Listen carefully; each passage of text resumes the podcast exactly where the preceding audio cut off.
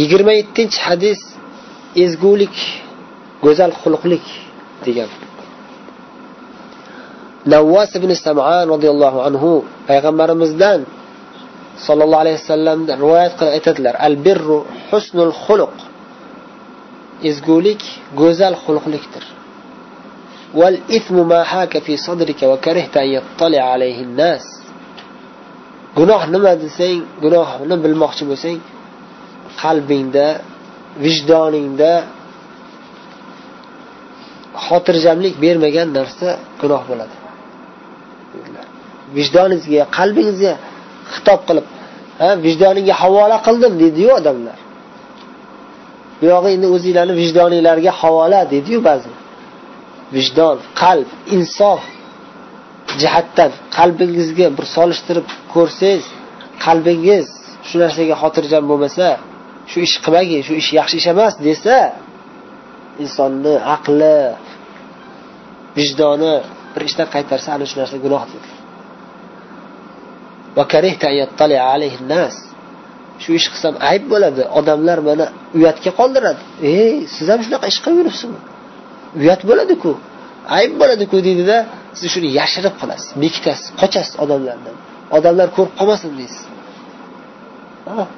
Mana shu narsa demak gunoh dedilar ya'ni yaxshi odamlar ko'rib qolmasin deysiz yomon odamlarga qo'ysangiz yomon ishga ha zo'r zo'r yaxshi zo'r ish qilyapsan deb turaveradi.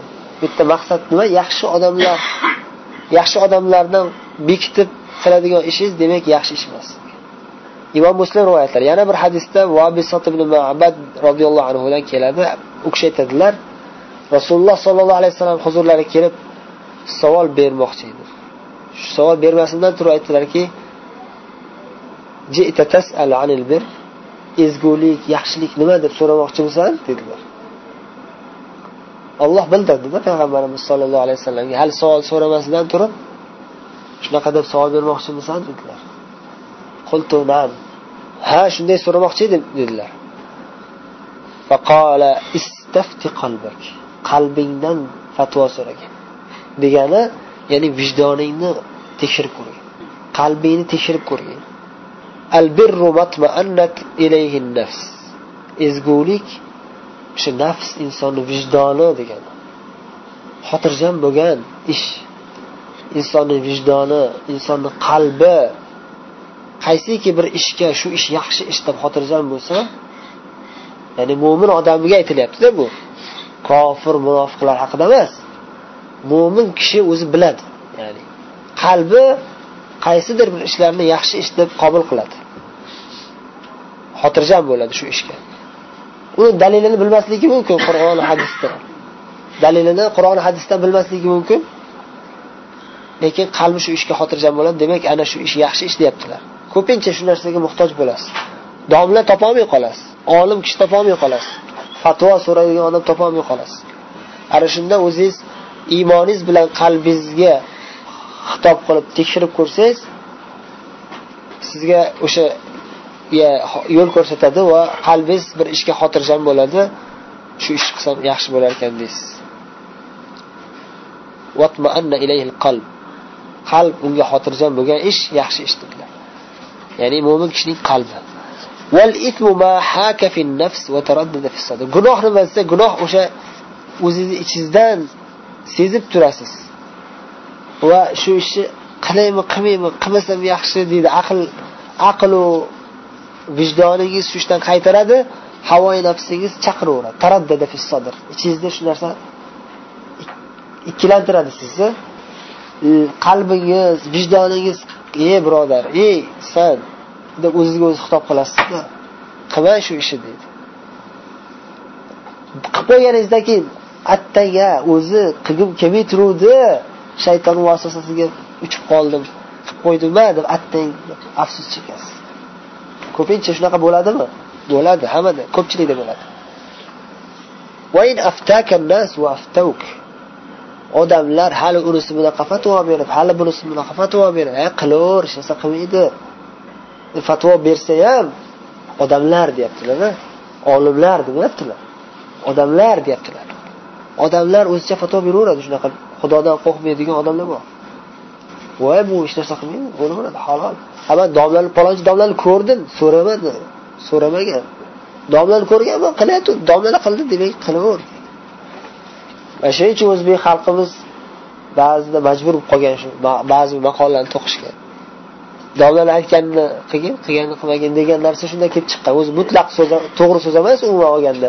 Lekin ming afsus bo'lsinki ilmiga amal qilmaydigan ba'zi bir domlalar borda o'shalar odamlarni adashtiradi ba'zi bir havoyi nafsga ergashganlarni. O'zi aslida mumkin emas bir domlani bir ish qilyapti deb. U hujjat emas sizga. Hujjat qur'on hadis domladan borib so'rang. Shu narsaga hujjat nima?